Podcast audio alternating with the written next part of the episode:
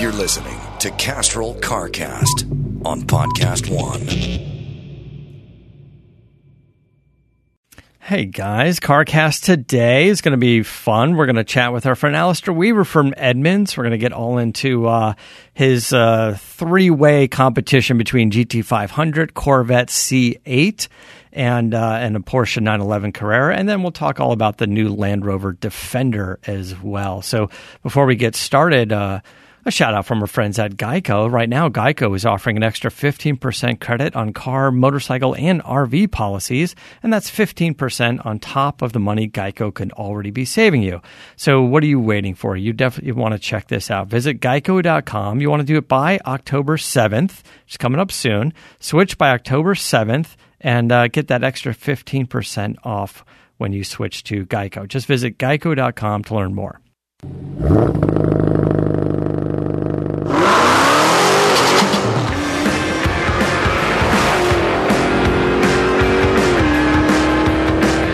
Hello, welcome to CarCast. I'm Matt, the moderator, D'Andrea, and uh, our buddy Gil Bill Goldberg, I believe, is trying to wrap up uh, a, a, project uh, of filming or something going on. Um, so he might be able to jump in and join us, uh, but maybe not. We'll see. We'll see how it goes uh, as we are in the studio. I'm in the studio recording, but we welcome back our good friend Alistair Weaver from Edmunds.com. Hey, Alistair, how you doing? Morning, Matt. Hope I'm an appropriate replacement if Bill can't join us. yeah, it's uh, you know, for a skinny guy, sure. yeah, I'm, you kind of get two thirds of two thirds of Bill. right. Oh, it's similar similar height, I think, but uh, but that's yeah, about just, it. Um, on, on, every level. I, yeah. uh, I, I, you're zooming in again. That seems to be. I don't know how long this is gonna. The Zoom stuff is gonna last. Maybe forever. But uh, I do miss you coming into the studio and always bringing something a little bit different to see, a little bit something different to drive. Uh, so I don't know. So all we can do is just kind of talk about it and watch all the great films and stuff that you guys are putting up on the website. But uh, I know you guys have been uh, out there, got the test track back open, and uh, and going out there and some creating some content. So we have some cool stuff to talk about. Let me just uh, remind you guys about Dodge before we get started. It's time for Dodge Power Dollars. That means for each horsepower, you get $10 off your purchase on a Dodge Charger, Challenger, and Durango. So come in for Dodge Power Dollars today for a pretty sweet deal. Uh, so before we get into that, uh, just a, a, an update on uh, on on the BMW M3 that uh, I know a lot of you guys have been following. It went up on Bring a Trailer. It just sold. It sold for forty thousand uh, bucks. Like every Bring a Trailer auction, for the most part, uh, it was fun. It was exciting. It was a little nerve wracking, and you know it it it kind of starts off and then it stalls, and then people kind of come in at the end, and and then somebody starts bidding. You know, like $250 at a time and then somebody else is like eh, i'm at a thousand dollars at a time and then it just starts creeping up into the into the uh into the uh, overtime uh kind of thing that that bring a trailer does but overall it was fun i spoke to the guy that purchased the car uh, seems like a great guy. He's very excited about it. He's got a couple of Porsches. He's got a couple of air cooled Porsches, and uh, I think he bought or is building or did a little bit of both. He bought a platform and is building a Safari 911. And Wait. and uh, so that's going to be kind of fun. And he's got a son. He's got a 16 year old son. So he told me he's like, hey, you know, I'm in Arizona. The guy's in Arizona, which is great, right? Because the car is already registered in Arizona. It's emissions exempt in Arizona. Um, and uh, and I happen to know where this guy, where he lives, not far from him, is uh, a gas station that has a hundred octane on on tap over there. So if he wanted to just make this a hundred octane car, dial in the tuning a little bit, I bet he's going to get a little bit more than the 500 rear wheel horsepower that we're getting out of it. So uh, he's got big plans for it. But he called me and he's like, "Hey, I've got I come out to Orange County like twice a month. You know, I drive out there, I do some business out there. I'm going to be out there in a day." I might bring my son and then we'll swing by and we'll pick up the car and he'll drive the car home.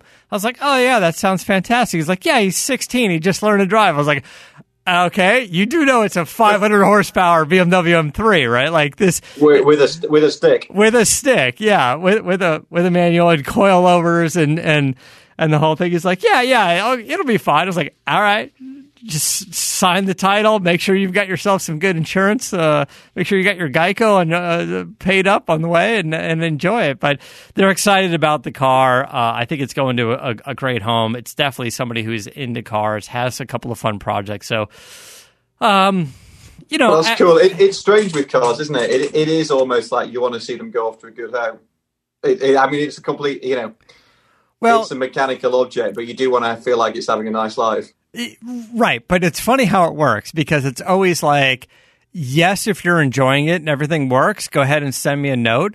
But uh, if something doesn't work or something breaks, don't bother me. yeah, it's like it's, selling a house. Yeah, yeah. it's a, oh, it's nice that it's a family; they're going to enjoy it now. But you know, if the if the if the shower leaks, don't call me. yeah, it's a little bit of that. Like the warranty's not included. So I do get into this conversation about you know this is a twenty year old car, right? So don't expect this to be a brand new M4. Um, Although yeah. you can expect well, thank, this to be, well, thank, thankfully, hey. I was just going to say you can expect this to be much better looking than a brand new M4. Uh, so I think they're going to have some fun with the car. I think they're taking it to the right place. Um, and uh, a lot of people have asked me in social media and the different platforms, "Am I happy with the number?" Um, yes, I am because, uh, and no, but I I am because I, I forty thousand was what it sold for. 40,000 was sort of my bottom number. Um, I would like to have seen a little bit more, but I'm happy that I met the number that it it met. And I, you know, I've got other plans for that. There's other projects and stuff going on, so I I wanted to sell it. I didn't want to. I didn't want to sell it for 37 and kind of feel badly about selling it for 37 because I wanted to put that money into something else. So, you know, somewhere around the mid 30s, kind of jams me up. It's like I don't think I'm going to sell it for that. Uh, but you know, in the high 40s or 50 grand is really kind of what I would like to have seen. Although, you know, the market's going to pay what the market's going to pay, and I didn't want to argue with that scenario. So 40,000 seemed like a, a decent enough number. Um, I would like to have had a little bit more, but you can say that about anything. you know, dinner's still on you, Matt. Yeah, right. So. Uh, uh, aside from that, it's good, and I'm I'm happy with where it's going. And um, you know, I, I do understand the one difficult part about that is because it has a third party Vortech supercharger kit, not a kit that comes from Vortech. Having that sticker, that carb legal sticker for the emissions, is a bit of of an issue. Um, but uh, I've got it set up emissions exempt as a collector car uh, in Arizona, and the guy purchasing the car understands that, has done this before with other cars, uh, and problem solved. For this particular buyer, there's no issue, and that's that makes it fun, right? Because yeah. by the way, when I say uh, emissions exempt. It, when I actually got the car and they built it, the catalytic converters were cut off, the exhaust was terrible, and I didn't want that. So when MagnaFlow did the exhaust, we put on new cats, a high flow. We custom made a whole exhaust. It has cats on it. It, I, it's very likely it would blow clean. There's no reason why it wouldn't. You know, um, it just it, it's such a. It, you're right. It's such a stretch. I had to do my first smog test in California with mm-hmm. my um, 97, 911, my 993, and everybody said you got to run it for an hour beforehand, really hot mm-hmm. just to make sure that you know all the cats are hot and everything else. So I was going down the 405 highway, literally going through the gears to get this thing yeah. super hot. And there's a guy in a in a Rav4 hybrid, basically like bipping his horn and doing like faking applause, uh, applause at me and basically calling me an ass because I'm because I'm revving the engine on the 405. yeah. Um, it's just such a it's such absurd world, isn't it? When you're starting to do stuff like that, but it passed. It, it passed. I did well, feel slight, I did yeah. feel I did feel slightly guilty. Yeah. But, uh, well, look, I, I, I it sold well. The auction was fun. I really appreciate everybody that participated, everybody that bid on the car, everybody that helped promote it and just mention it in their own social media and chime in. Um, I think in in the world of E46 M3s on Bring a Trailer, I think we had more views and more watchers than almost any of them up there. Uh, I can't say for sure, but had something like 16,000 views. Uh, so it was an exciting car to watch. I, I think at toward the end there was probably 500 people uh, watching the the end result. So the total views over the course of the week was like 16,000, but like 500 people logged on at the end just to watch this thing. So uh, I thought it was uh, it was exciting to do. Uh, I was expecting a few more comments and questions, but uh, I you know, I guess the, the description was good. We put up a little video, nothing fancy, but uh, just to kind of show it and drive it and show that it works and, and what sounds it makes. And, uh, you know, I, I guess um, that that worked. So uh, thanks uh, for everybody who participated and, and have some fun with it. But um, now let's uh, let's move on. That car's gone. It's done. It's over. It's going to be gone in two days. I'm never going to see it again. and uh, off to the next things. That being said, over at the other shop, I've got my Dart al- aluminum short block delivered and the transmission from Bowler all ready to, well, not ready to go in to the Lightning, but ready to be built and assembled and then go in to the Lightning. So uh, there you go. I traded a BMW for an engine and transmission in theory. there was some there was some cash involved. I feel like I spent more than what I got, but uh, it's all good. Uh, anyway, so what's going on? Uh, what's going on at Edmunds? I see you guys uh, uh, hitting the track. Uh, more track time with GT500, Corvette C8. Um, I'm very interested in hearing about the Land Rover Defender I believe you probably got the the information about the F one fifty as well. We got specs on the new F one fifty. There's a press drive event about a month and a half. Uh, I'm going to go out and do that. Maybe you or someone on your team is going to go out and do that as well. But if you uh, have some of the specs, we can review some of that. Um, but also, I saw you guys at the at the track uh, GT 500 and C8, and also maybe got some more information about Land Rover Defender. Um, I wasn't able to go out to the uh, Palm Springs event for the Defender, but uh, I believe I'm going to be getting one to drive uh, pretty soon. So I want to get your thoughts on that.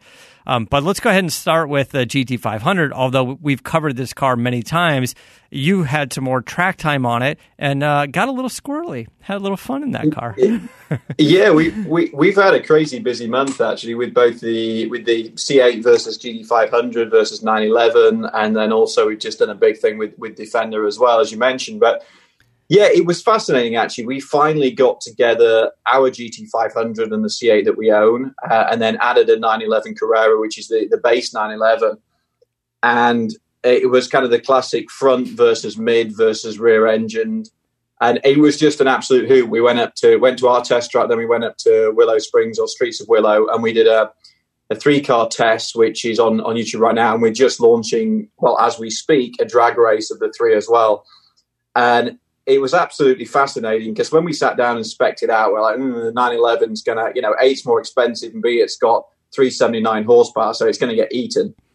And the reality couldn't have been further from the truth. I, have got the figures in front of me here. Well, let me ask you this real quick. On the 911, was it uh, uh, uh, were the cars all manual transmission? Obviously, the GT500 isn't. So, what transmissions and what price did the 911 come in at? Because you said base model, but they've all crept up in price over the years. So, just give us a little rundown of what you were starting with. Yeah, that's a good point, Matt. So, we took the call to have the um, PDK 911 just to level the playing field a little bit, because obviously all the other vehicles are um, uh, are also double clutch, uh, double clutch sequentials. Um, so our Corvette, we know we talked about this before. Base price, yeah, is fifty nine nine nine five. By the time you put the trick suspension on it, the Magna Ride, the track package, blah blah blah, you end up at eighty thousand six sixty. Uh, the Shelby GT500, we didn't go for the carbon pack, but we did add, add the performance pack. So that comes in at 81 to 80, so pretty much the same price. Mm-hmm. The 911 starts at 100. Uh, we this car that we had was a, a press car that had 16k of options on which things like sports exhaust, sports seats, there was a bit that you wouldn't necessarily need. We reckon you're probably going to be paying about 110 if you if you want things like sport chrono and stuff. So it was the outlier, but then when you factor in that people are still asking for premiums for, I know it's your favorite subject, Matt. you know, dealers are still asking for a bump for GT500s and even even C8s. There's a bit of that. So, you know, you could argue they're all the same price, but you know, we wanted to throw the 911 in there. Corvette versus 911 is the, is the classic battle. It's three cars with such a lot of heritage. Yeah. And we also think for the first time with this Corvette, you might have 911 customers looking at this Chevy and thinking, yeah, you know, maybe maybe I will look at a Corvette for the first time. So absolutely, absolutely fascinating. Uh, you know, obviously GT500 760 horsepower, uh, Corvette 495, standard Carrera 379. So when you look at it on paper, you just think this is going to get eaten. But actually, you know, some I think Elana Scherr, who presents a lot of our films, said, you know, it's just the German thoroughbreds are so good it weighs a lot less. I mean, it's eight. I'm doing the maths off the top of my head. It's 900 pounds lighter than the GT500, but your power to weight, which is always a critical one for me. So pounds per horsepower, 5.5 for the GT500, 7.4 for the Vet, 8.9 for the Porsche. But then when you actually translate that into figures, zero to 60, 3.4 for the Vet. These are our figures. 3.4 for the Vet, 3.6 for the Porsche, 3.7 for the GT500, just because it can't deploy all that traction. Yeah. When you get to the quarter mile, 11.3 for the GT500, it's actually now come through the middle at 130. 11.5 for the Vet and 11.8 for the for the 911. So we were blown away by how fast the standard Carrera is, and it just teaches you that horsepower isn't everything. It's about how you deploy the horses, how good the transmission is, yeah. you know, how good the launch control is. The Porsche created more lateral G 1.1 versus 1.08 for the Corvette, 1.02 for the for the GT5. I mean, they're all over 1G and breaking the the 911 one as well. So we were massively impressed by the the, the Porsche. And then we did um, the three car test at, at Willow, which which I encourage people on our YouTube channel right now and we've also just launched the drag race. And I was driving the GT500 in the drag race. We're at Willow Springs, proper big Willow. It was like 110 degrees, mm-hmm. super dusty desert circuit. And I sat there in the car and we did the first one, and the Corvette and the 911 just launched and just went. And I was like, I was tickling it off the line, blah, blah, blah, and then we were fishtailing through third gear. And actually, the point where I'm applying steering correction through third gear, and it was uh, I I'm going to get vilified on YouTube. I'm just ready for the utter bile that I'm going to get because this I got completely killed. Uh, and then we tried, and then we tried. Okay, this this was me driving it, trying to balance it on my left foot on the brake, right foot on the throttle, which on our test track was technically the fastest, but it was so hot and dusty. So then we tried to use the launch control to actually dial down the engine. So we're setting the launch control for 1200 RPM just to try and minimize how much power we were putting through and make it consistent. And even then, it was pretty much the same result. But but then we did a rolling race where we all started at 40, and the GT 500 just went. It was crazy. We were, I was like half a mile ahead of everybody else by the time we got, you know, by the time we got any sort of distance. So it was that makes no sense as a statement, but it went a lot. It went a lot faster.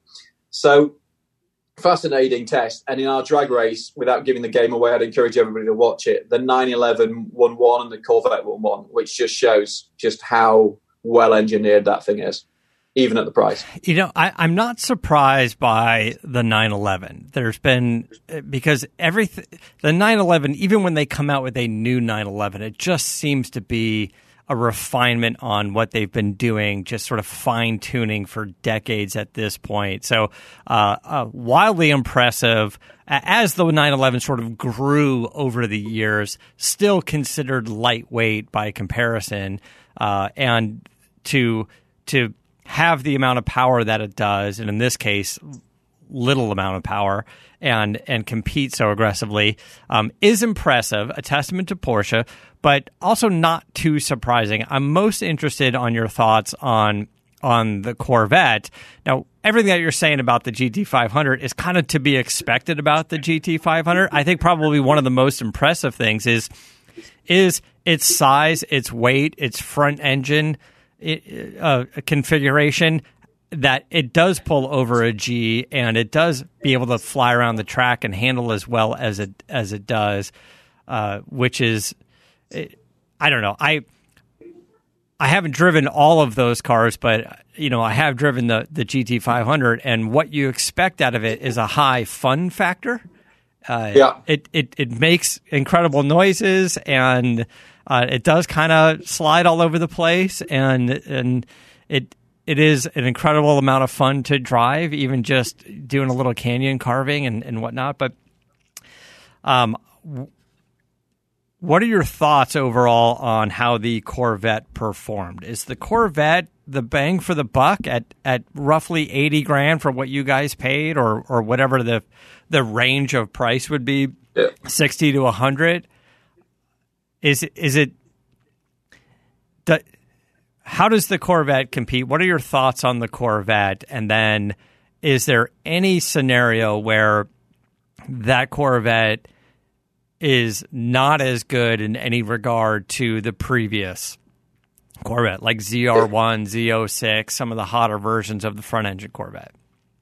So just to, yeah, just to pick up on what you were saying about the GT 500, I, I couldn't agree more. I mean that that actually it's the way that thing goes around the corners, which is the really impressive thing. I mean, he's so dominated by the engine, and I, I, I think you were laughing at it on on, on social uh, that I shared a bit I shared a bit of images, and I took the decision to turn all the stability controls off, then do the pieces to camera because I find when I'm presenting that if I'm driving for real, then it feels a lot more natural and sounds a lot more natural. So I turned everything off, and we are getting these kind of lurid oversteer slides mid sentence, but it's very controllable and it's very predictable, and it's very. And I was actually doing stuff to provoke it, and you know you can drive that thing sideways everywhere with the tires swung. It is the most fun. And Carlos Lago, who who did the film with me at the end of the day, that was the car that we all want to do extra laps in because we were just killing ourselves laughing.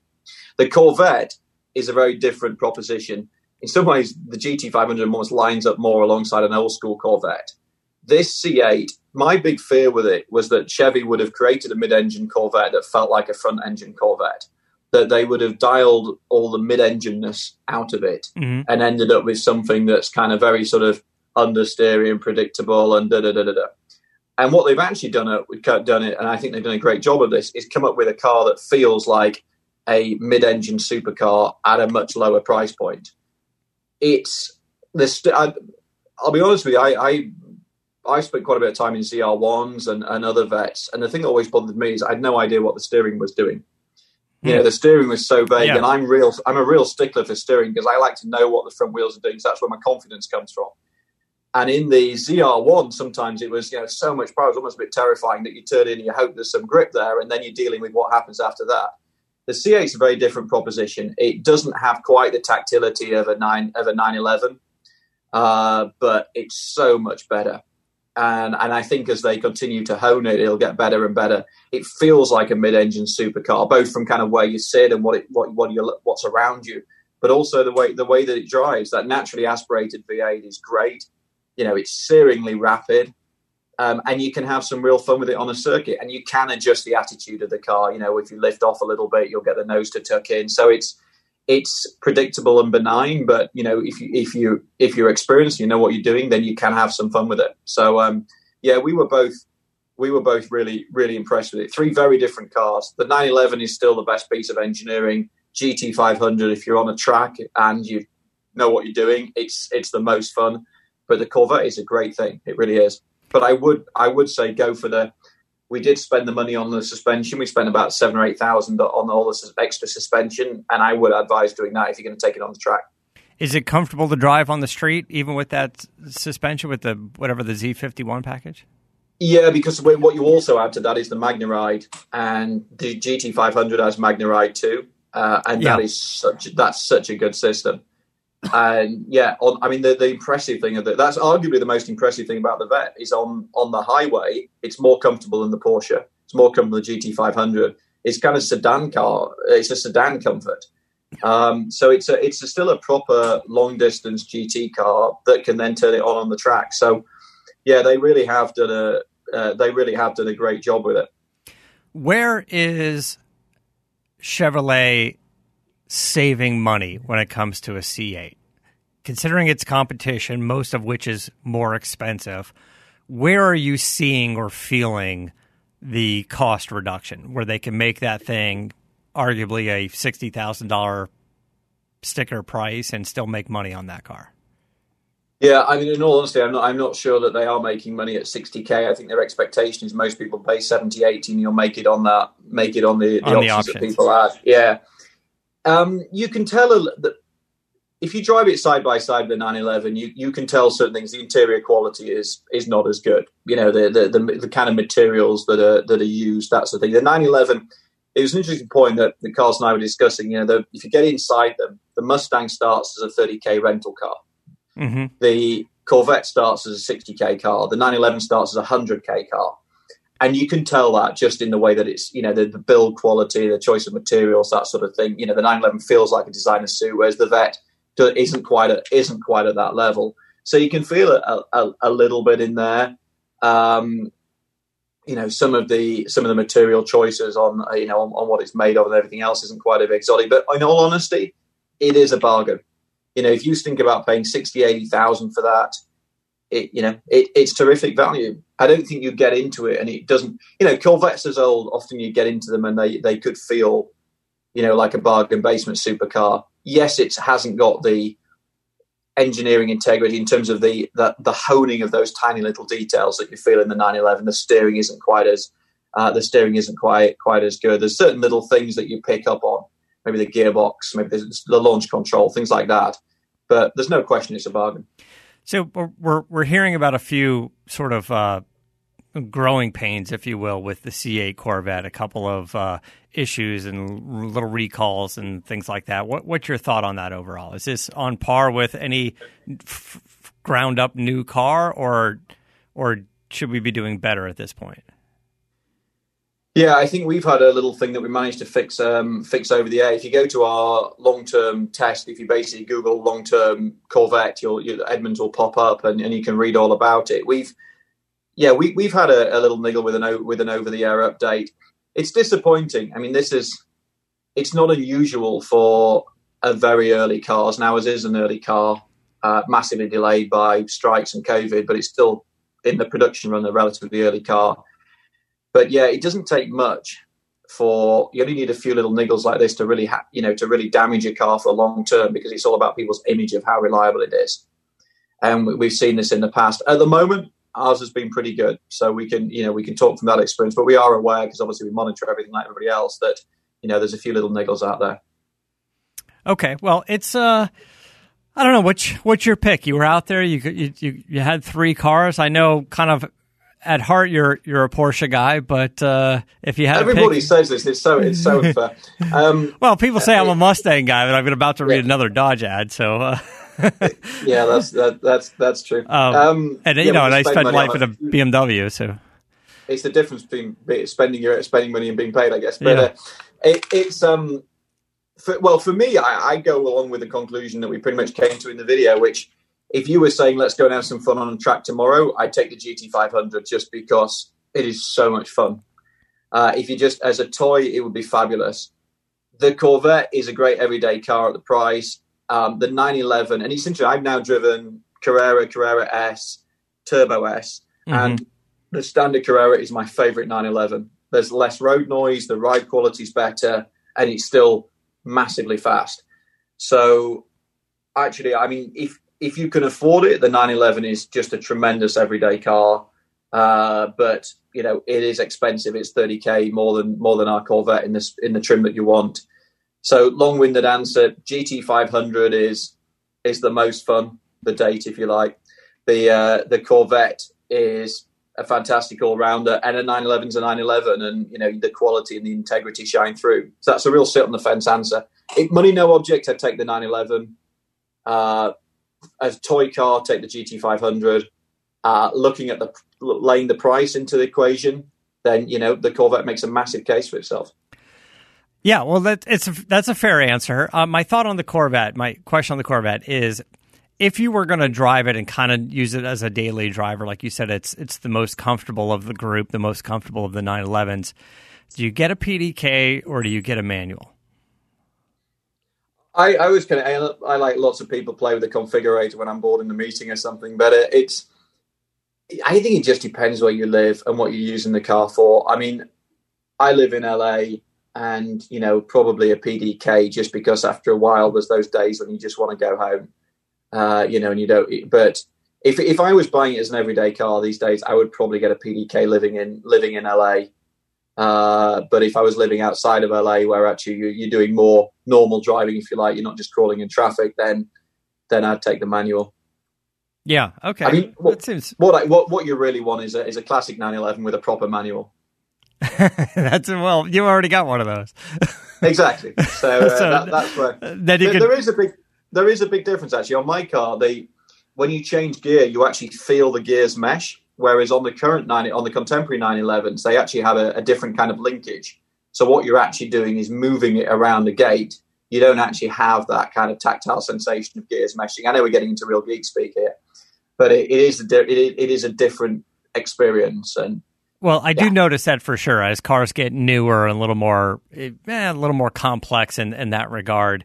Uh, y- yes, I mean even the M3 I've been driving, you know, that's got an aftermarket shifter in it, and somebody came over to see the car and we drove it and he said this feels like my steel gated Ferrari shifter. You know, it has a, a little bit of a, thing to say. It, it, it, has a little bit of a sound to it and has a little bit yeah. of a notchiness to it. Because it's funny when I first drove a Ferrari 360 with a manual and the steel gate, I said this feels like uh, a, a, a 2003 Mustang Cobra shifter. you know, and it was just because it had a bit of a notchiness to it. It just kind of felt like I was just driving a Mustang again because I because I had so much seat time in in one of those. So, uh, and and yeah, you get into a new car with a manual and you're just kind of flicking it around with two fingers. You know, just it's so simple to to to do. Yeah, you just you're moving an actuator around rather than actually actually changing gear. But I, am with you. I mean, I remember like Audi Audi R8 also had a kind of Ferrari esque uh, gear gearbox in the you know sort of aluminium selector gate thing in, in in its early days, and I miss that. I love that little clunk as it goes in. So I I agree. I drove the Audi uh, the R8. I think if I recall, I believe the V10 when it first came out was available with the manual. And uh, I believe that's the one that I drove, and that was just fantastic. That was so much fun. That was just, just a wonderful. It was it was absolutely great. So I want to hear about the Land Rover uh, Defender. Let me uh, let me hit Dodge one more time for you guys. Uh, this is the best time to join the Brotherhood of Muscle because Dodge Power Dollars means you get a guaranteed discount. And the math is simple. You've heard us talk about it before. It, you get $10 off based on the total horsepower of your new Dodge vehicle. You can apply this to every 2020 Challenger, every 2020 Durango, every 2020 Charger with $10 off uh, for each horsepower, you can uh, you can go into the dealer. You can pick up one of the uh, Dodge Charger uh, SRT Scat Pack. It's got 485 horsepower, so you can get four thousand eight hundred and fifty dollars off. And uh, and Dodge Power Dollars is also available on the Dodge Durango. So uh, no matter where the summer takes you, the Dodge Durango is here to make every trip this season a breeze. So if you get more power, you get more off. It's that simple. Hurry into your local Dodge dealer now to take advantage of Dodge Power Dollars. Uh, you guys, uh, I don't know if you had an opportunity to drive, but you've been checking out the new Land Rover Defender. Uh, definitely uh, a, a, vehicle that, that fans of the brand have been waiting for for a while. Um, you know, even uh, sort of just uh, looky loos like myself that uh, that uh, you know is just something that you are excited about seeing come back uh, here in in the U.S. and uh, you know, but high expectations because the, the, the Land Rover brand has turned into such a such a high end luxury SUV, um, and and it's gorgeous and and it, seems to be the, the go to SUV of of of Beverly Hills. Uh, so I think people were kind of thinking, hey, maybe the Defender could be a little bit more back to its roots, what it's capable of doing. Uh, so, what are your thoughts on the Defender? And I would imagine that Land Rover had to find some balance, right? Like, how do you sell it to the Beverly Hills crowd, but how is it not? You know, it, it can't drop the ball off road, right? Like it has to do something off road. It can't be, you know, an X5M in the dirt. you know, it, it, it's true, and I, I've actually been following this car for a long time because I was involved a little bit back back in the UK with, with the, the redesign the early days and the original, if you remember the original Discovery was called LR4 over here. Yeah. Uh, when that was launched back in, I think it was like 2000, 2000 I want to say.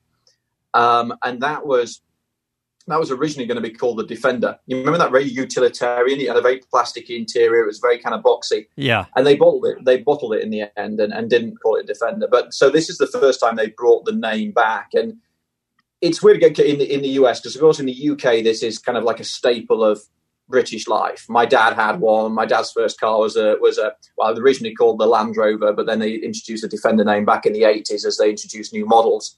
But essentially, it was the same vehicle. So my dad had one. I owned one briefly. You know, the Queen's got one, still mm-hmm. has one.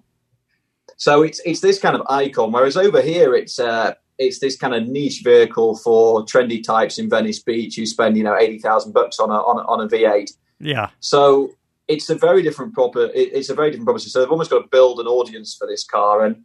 We put it. We, we did a t- we did a test against uh, a Jeep and a 4Runner, and it's a weird car because it sits between, say, a Jeep and a 4Runner, and then up into more luxury, but then really you're into Land Cruiser, which is 85 grand. There isn't much in the market, which is a genuine, as genuine off-road chops at at a uh, at a sensible price. And G wagons are 150 grand.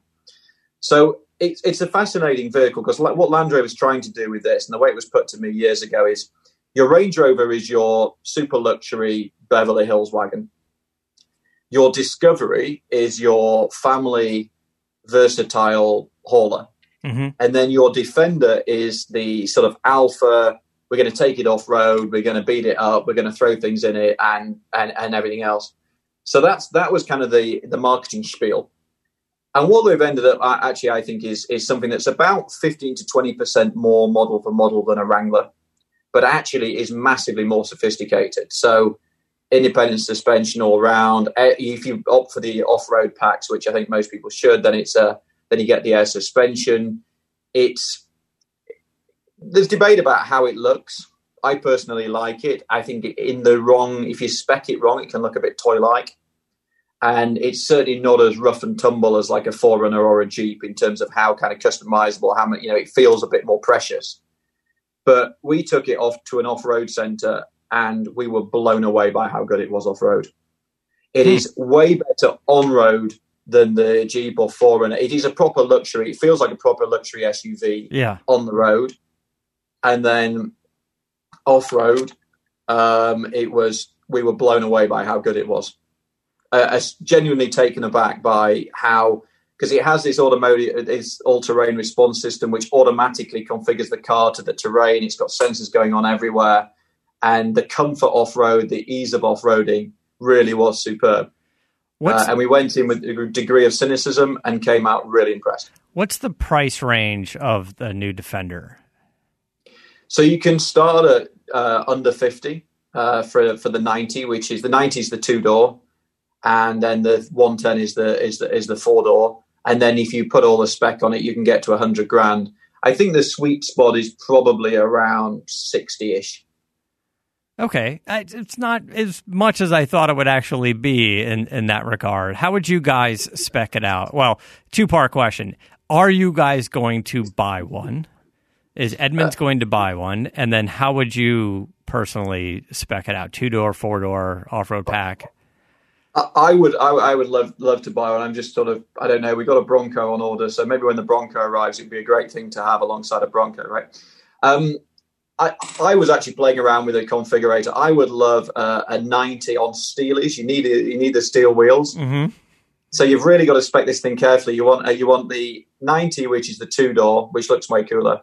Steel wheels, then the off road packs on it, which uh, which give you all the um, all the off road credibility. Uh, so play around with the configurator. It's actually quite it's actually quite good fun. Then you get these sort of weird packs where you can have these like plastic boxes on the side, and they've there's this sort of design motif where they have this this bolt on bolt on body color square that goes on the side to I think basically to to break the lines up so it doesn't look so the wheelbase and the, the sides don't look too long. It's a it's a designer's trick. It's interesting because when we put it alongside the Wrangler, obviously the Wrangler, if if if Jeep came along and redesigned the Wrangler to the extent that Land Rover has reimagined the Defender, there would be, you know, there'd be a march on Detroit. Uh huh. And you know, this is not a pastiche or a tweak of the of the old model. For me, I wish it was a bit more alpha at the front end. It looks a bit soft.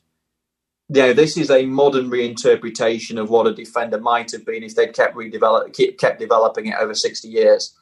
But I wished it looked a bit more like the original one and just was a little bit a little bit tougher looking. But yeah, have a have a play with the, the, the configurator. It's actually really really good fun. But my, the one I want comes in at just under sixty k. Is there is there much of a backseat or room in a backseat in a two door model? I, will be honest with you, I haven't actually sat in a two door yet because uh, we, the only the one tens arrived first in the US, so 90s mm-hmm. are actually coming coming later. What I would say is originally this vehicle was going to be built on the same platform as I understand as a Range Rover Sportism, but actually because they built a new factory in Slovakia, it's on a whole new platform, and there is lots of room inside. It's the same, pretty much the same wheelbase as a Wrangler, but there is so much more room inside. This is a proper family car, and if all you were going to do is buy it and drive it around on the road, it would be a, a really nice thing. It's unbelievably heavy though unbelievably heavy. It's four. I want to say four and a half thousand pounds. Yeah, it's heavier than most than than a lot of trucks, and that's the that's a big black mark against it. Um, it's actually we actually weighed it. It's five hundred pounds heavier than what the Land Rover is claiming. So we're actually investigating that at the moment. It's a bit of a strange one. So the only black marks against it is it, it, it's very heavy, um, but it's uh, it's it, it's a nice thing. My concern for Land Rover is who's going to buy it, because uh, is it your Land Rover customer who might all, otherwise have bought a Discovery? Or is it, you know, are you really going to get Jeep customers coming out of a Wrangler into a Defender?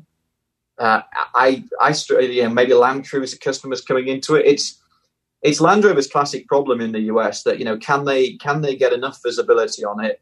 Can they get enough people excited by it? I don't see people turning up at Moab who used to have Wranglers now in the Defender. I just don't see it happening, and I think that's a real shame. No, but I think it's I think it's going for for that kind of high end uh, you know, city city dweller. It's a little bit of that Beverly Hills audience where the Land Rover brand has been so successful. Um, and can you get into something that's kind of new and it looks pretty good and and and do it a little bit less expensive than you could on a let's say a Range Rover Sport or or the the bigger uh, Rover, you know, something along the lines of that. So. Um, I, I, the reason why I ask if you guys are are getting one because uh, you know all fun aside, like with GT500 and C8 and Bronco, um, I'm more interested in the long term test of of the Defender than than almost anything else out there because uh, uh, we're going to read from all the user groups and everything else, the fan base uh, any issues we're going to find with with C8 and and and, and Mustang and, and all the you know all the enthusiast cars. But uh, to get a proper evaluation of of the Defender, you're saying, hey, opt for the uh, you know for the air ride suspension. It's going to be a little bit smoother and it has more controllability and stuff. Yes, but uh, there's a bunch of people that roll around in a Range Rover that's a few years old or or more, and uh, you know, a, a, friend of mine, uh, he's had a, a full size Range Rover for years, and every four months the airbags just deflate and it sits on its wheels and it has to be dragged to the dealer and they need to fix it. And and you know, of course, we're like, why can't you fix it the first time? Why does it have to sag every six months? you know, so there are some quality issues that I would think we would want to evaluate uh, as a defender customer. One, it's it's a, like you said, it's a new platform, so there's going to be a little bit of that growing pains. And then two, is this a cool car that we're going to sit here in ten months from now or a year from now, and you say, hey, you know what? Uh, you want a nice car and you want to save a couple bucks? Get a used Defender. Get a get a one year old, two year old you know, d- defender, get a lease, you know, turn in car with 30,000 miles on it, you know. That's that's a I'd be most curious to hear. Yeah, Matt, I, I, I, hear you, and we, we addressed it a bit in the, the film. I don't want to give too much away because the film's actually an edit. We're not coming out for another couple of weeks, but we addressed it in the film because the one thing about it is that there's so much sophistication on it, and it works really well. But this is press car off the boat, so you know, the car that we had was fine and it was massively impressive off road, but it is hugely reliant on electronics, hydraulics, everything else. Mm-hmm. You're not going to fix this like you would the original Defender with a, you know, with a with with, with you know with a with a toolbox in the middle of the desert. And even compared to something like the Wrangler, it's not. Uh, it, it's a lot more sophisticated. That Land Rover have to nail this, don't they? They, you know, Yeah. because we can guarantee that when we launch this test, it's going to be full of YouTube comments saying, "Yeah, fine, looks nice, but it'll break down." And you know, we keep looking at reliability surveys and everything else, and this is their big challenge. And they keep coming out with ultra sophisticated vehicles that work really well, but then you just think, you know, how what is the longevity of this? And it's tough for us because what can we do? We're given a vehicle, we drive it, we test it to, to extremes. It was fine, nothing went wrong. So, what what what do you say? It, it'd be unfair of us to say, yeah, but it's going to break down because we don't know that. So you're right. That's why that's why we do spend as much money as we do on on long term test programs because really until you do 30 50,000 miles in a vehicle you just don't know Yeah, and like we covered once before, I mean, you know, a long term test for you guys is more about miles and wear and tear, and not really about time. Yeah we and, and also we you know we we try and compress into a year what most people would do in 3 and also you know in in terms of the variety of what we do the variety of different drivers. So you know we do end we do end up trying to give these give, give these cars a hard life.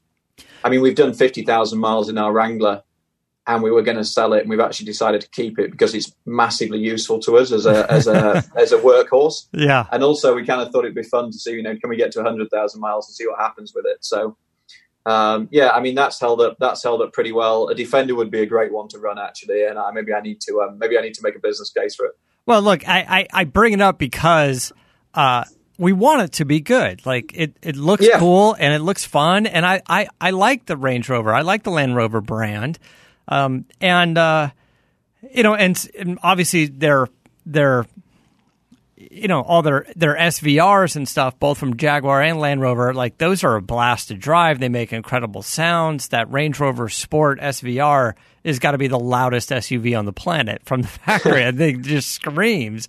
You roll the windows down and hit that thing, and it just launches and just just makes incredible noises. It's a it's kind of nuts, but um, uh, you know, and the idea of of the defender being sort of a, a proper defender, or the nice balance of of who's going to buy it versus what you can do off road with it.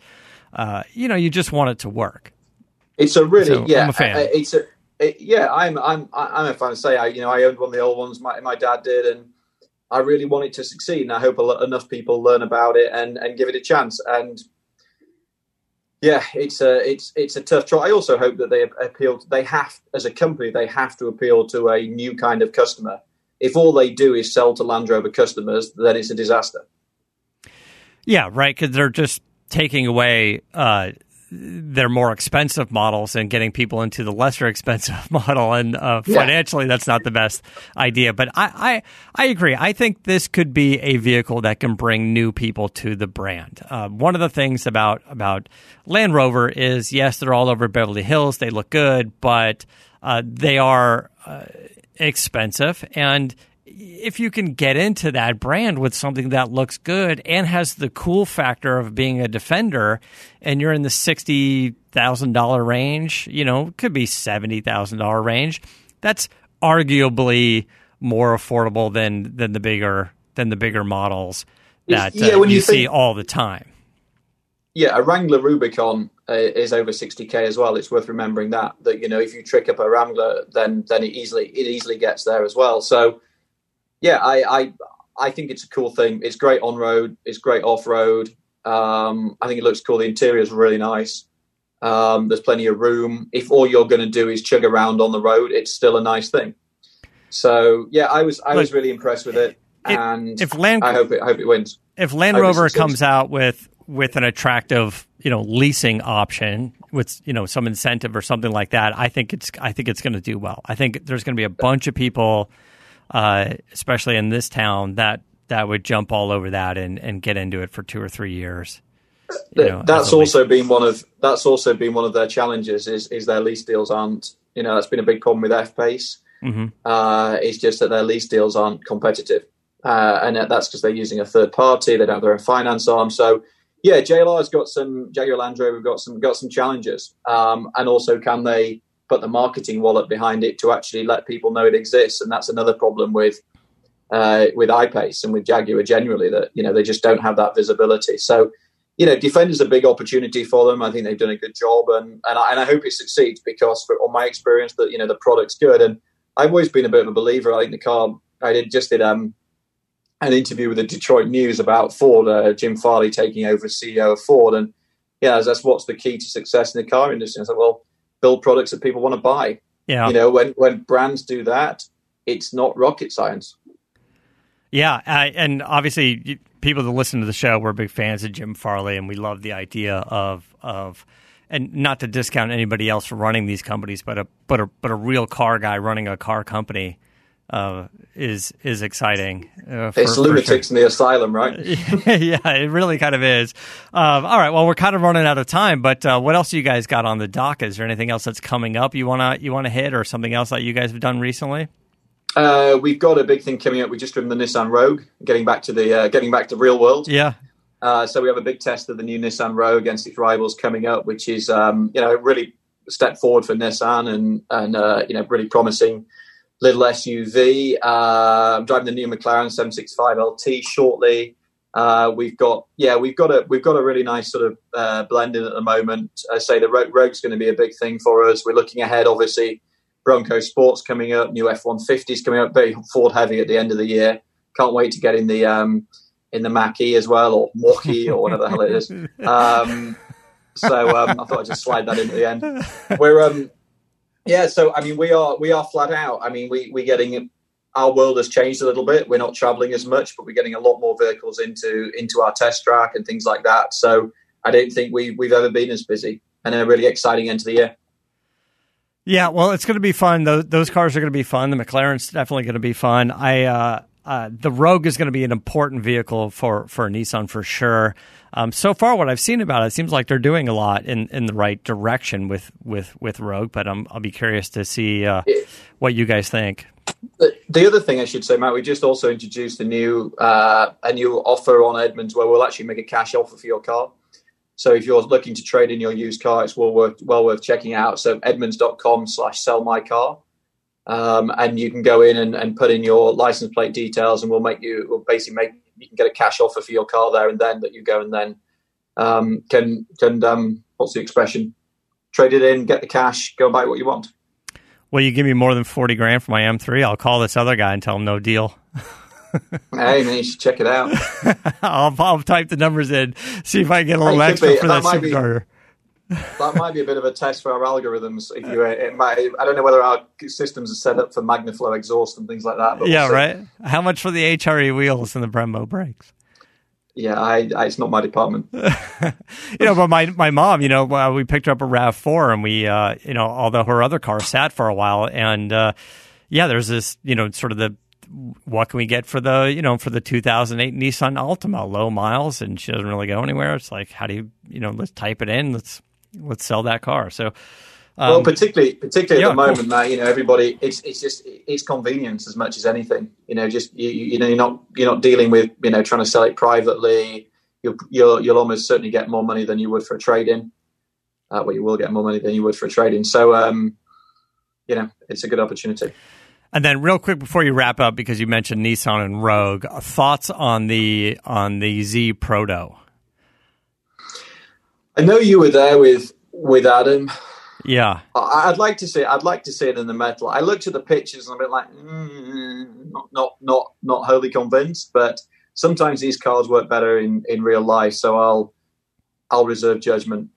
This is uh, this was my suggestion. Uh, I think on one of the other shows was I don't feel like the color they chose was a good launch color, especially because it was launched digitally. And when we were live on the jumbotrons, that yellow just comes off as like like uh, like a safety vest for a corner worker, worker at a track or or a, or a crosswalk or something.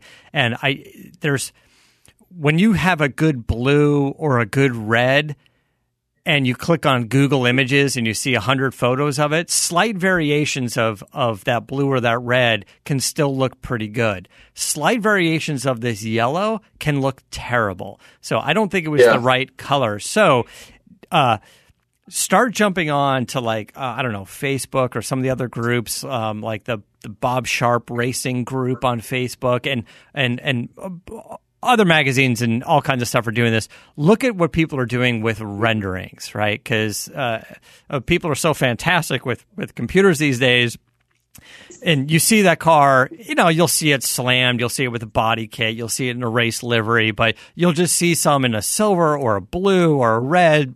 And then when you start to really look at the nooks and crannies of the bodywork that they did, I think when you start to see it in a different color, you're going to have I don't know if it's going to change your opinion, but you're definitely going to have thoughts about it, and uh, it might start pushing you into, into a direction of I'm I'm more interested in in seeing this car in in person. I think it's going to be very very interesting.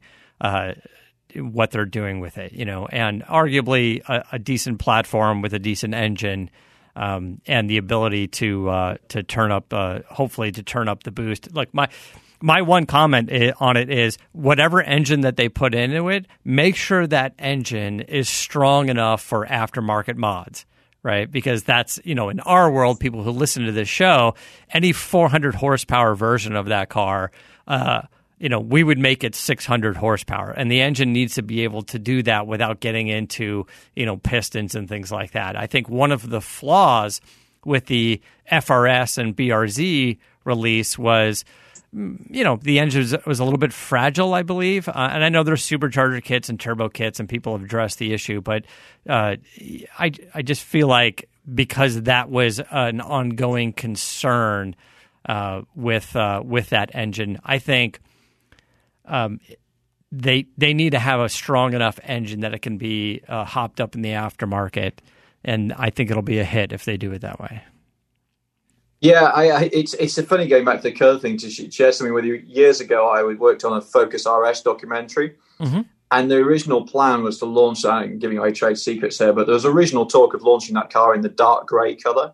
Yeah, It actually looks quite cool in real life. yeah, it does. But I went I went and filmed it in Cologne in Germany, and I was just telling the guys like, yeah, I said, this this looks terrible. And if you imagine a dark grey car on a magazine cover, as you say, on a on a launch. And so the fact that we filmed this grey thing and it looked pretty terrible, we were actually pretty instrumental in, in the fact that it was launched in that bright blue. And the bright blue, yeah, which was a great yeah, color so to I can it. claim I can claim some some small responsibility for that. But yeah, you're right, and it's a bit like we're talking about reliability of things. You, you kind of launch these things once, and you've got to be you've got to get all these things lined up because you're right. Also, if if your concern is that the Z car looks a little bit soft, then I'm not sure that color helped with that either. Right, and it the the color was actually meant to be like a, a, a play on one of their vintage colors, the the yellow that they had. Like it's funny, we went to ZCon and we saw the uh, uh, you know all the classic cars that were out there, and we walked up and we're like, "This yellow is good." Like this, and I'm not even a fan of yellow. I was like, "What is this yellow?" And they're like, "Yeah, this is the original color, and this is fantastic."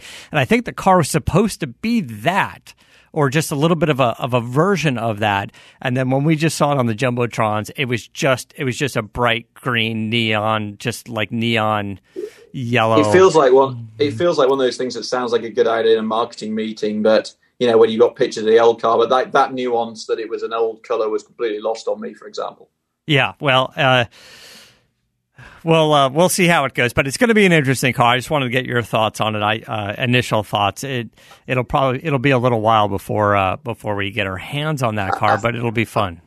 I hope it does well because you know, unfortunately, Supra Super burnt bright for about six weeks, and then you know we, we know from like how much interest that vehicle gets, it's it's a more of a struggle. You know, so you know the market for for coupes like this is not great. So they're halo products for the brand. So you know, I hope it I hope it does well because I love cars like this, but yeah, I have some reservations about it. All right. Well, uh, thanks so much, uh, Alistair Weaver. Always a pleasure having you on the show. Go to Edmunds.com. Go to Edmunds.com slash road noise uh, for all the latest news and the great videos and stuff. Of course, check out their new uh, uh, b- buy your car feature. I'm not sure what we're calling that. Trade in. It's not a trade in. Buy, yeah. Trade in or Yeah. edmunds.com slash buy my car. Yeah. There you go. Buy Sell my, car. car. Sell my S- Sell car. my car. Sell. Sell my car. Don't gotta buy my car. Edmunds.com Sell my car. slash sell my car. Uh, of course, follow Alistair. He's Alistair Weaver on Twitter, and he's Weaver on Cars on Instagram. And of course, you can find me at Motorator on uh, all the social medias. But uh, it's good. Is there anything we're anything we're forgetting? No. Uh, we could talk for hours, Matt, but um, Uh, I've got another tedious Zoom meeting to go to. That's sweet. Sounds like fun. All right, uh, we, uh, Weaver, thank you, buddy. We appreciate it. And uh, again, it's Edmunds.com. Until next time, keep the air in the spare and the bag in the wheel. For the latest updates and call in times, follow the show on Facebook, Twitter, and Instagram at CarCast Show. If you'd like to write in, fill out the form on CarCastShow.com. And don't forget to give us a nice rating on iTunes. CarCast is a Carolla digital production and is produced by Chris Loxamana. For more information, visit CarCastShow.com.